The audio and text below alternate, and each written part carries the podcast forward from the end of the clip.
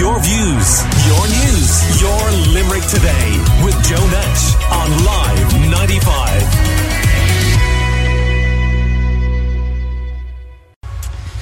Aislínn is producing this week. Lucky her, huh? and she's with me now. Hi, Aislínn. How are you? Hi, Joe. And, uh, we're also joined by our own Tess and Sarah of Live 95, and they'll be giving us some recommendations for things to watch on the small screen now that the winter's really in. You know, and there's a lot of leaves with the wind over the last few days on the ground, and yes, yes. Anyway, how was Halloween for you guys? Good, uneventful. Uneventful. Uneventful. Oh, really? Yeah. Okay. Uneventful. Not, not really. I, I, I, had a, I had a very exciting Halloween. I had trick or treaters. Oh, do tell. yeah. Trick or treaters came to the door and um, I had to hand out treats.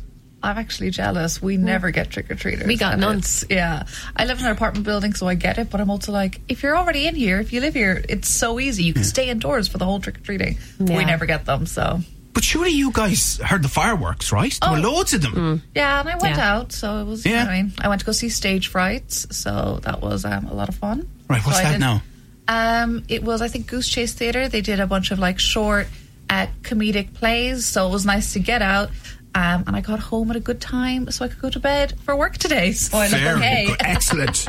Excellent. Um, and, I- and well, you like your horror and gore anyway, don't you, I do, yeah. I Yeah. think that's it. I keep coming back and I'm like, hey, do you guys want me to talk about the scariest, grossest thing possible? Because I'll do that. So Yes, yes. Uh, while I think maybe you and I are of a similar mind, and we were not as Yeah, no, I'd take it or leave it now, to be honest. I was just saying, I watched last night in Soho on Saturday evening, and it was a psychological horror, and that was enough for me. you were done. I was Yeah. done. Yeah. What about you, Aislínn?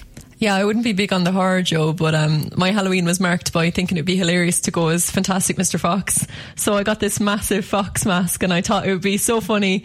And then I was looking at the pictures yesterday and I was like, that just looks suspect. Like, I don't know if it's as funny as what I thought it was, to be honest.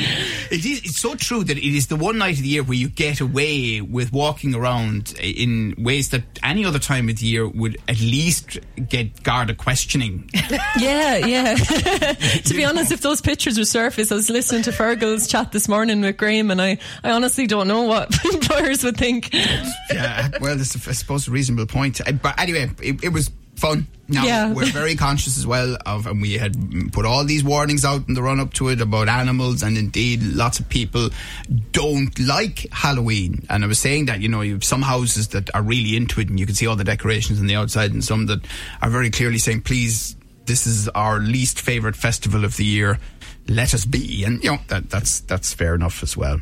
Uh, right. So, in terms of what you are recommending for the small screen, oh, here's one that I enjoy. Uh, we're into the latest series, are we? It's on Apple TV, and it is The Morning Show. I'm all over this network. I need to have a say in the future of this place. What you are asking is unprecedented. I am unprecedented. You want that seat at the grown up table. But it's not your turn, Alex. Don't forget to shut the door on your way out. Three, two, one. We're off the air. What's happening? Someone's in the system. Get that music turned off!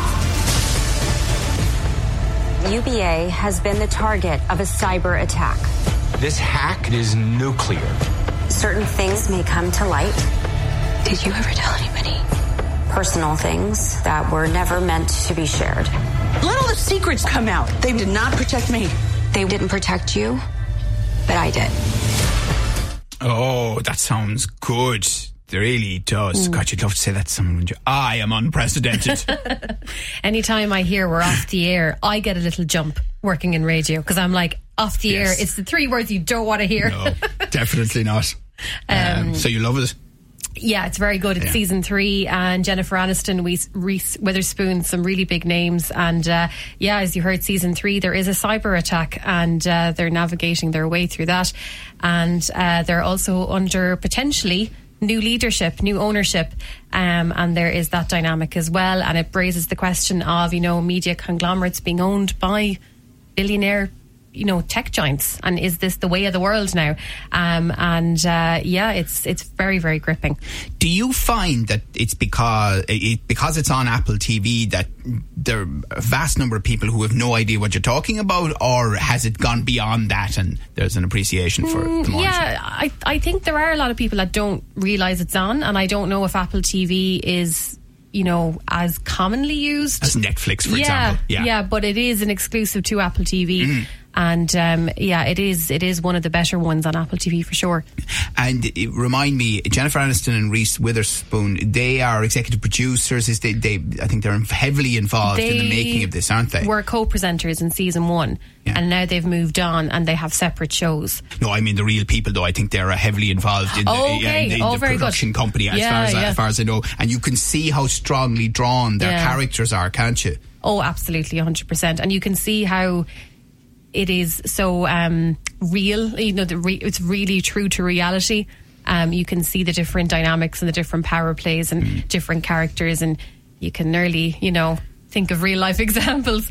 Um, so it's it's very interesting from that perspective. Yeah, Yeah, it really is. Yeah. And and you know, it, I- and listen, in the context of uh, Matthew Perry, God rest his soul, Yeah. you think about what happened to that cast after Friends, and one of the hardest things has been to move on and not be immediately seen as that character in Jennifer Aniston's case, Rachel. Mm. But in truth, you know, th- she she's a fine actor, and Mm. you and you really get that sense through uh, the morning show, don't you? Yeah, no, definitely. And that is the one thing I think it shows Jennifer Aniston. She's very versatile. She can do a wide range of roles. And I never thought, actually, to be honest, that she was. Um, I never thought, oh, that's Rachel from Friends. I thought that's Alex Levy.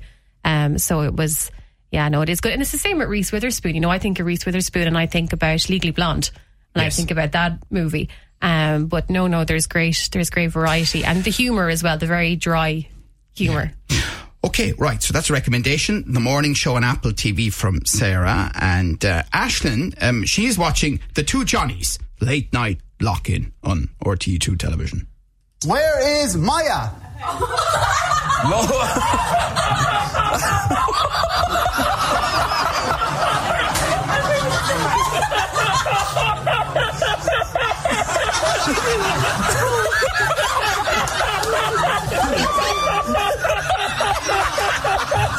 Maya, how are you? I'm Good, how are you? Uh, where are you from, Maya? uh, County Down. Lovely. And uh, this. Maya, uh, who have brought with you here tonight? Uh, my friend Karen. okay, and why do you want to put Karen in the doghouse? Well, as you have all just heard there, um, I get bullied a lot for my laugh, especially by Karen in college. And it gets to a point where she won't even sit beside me in class.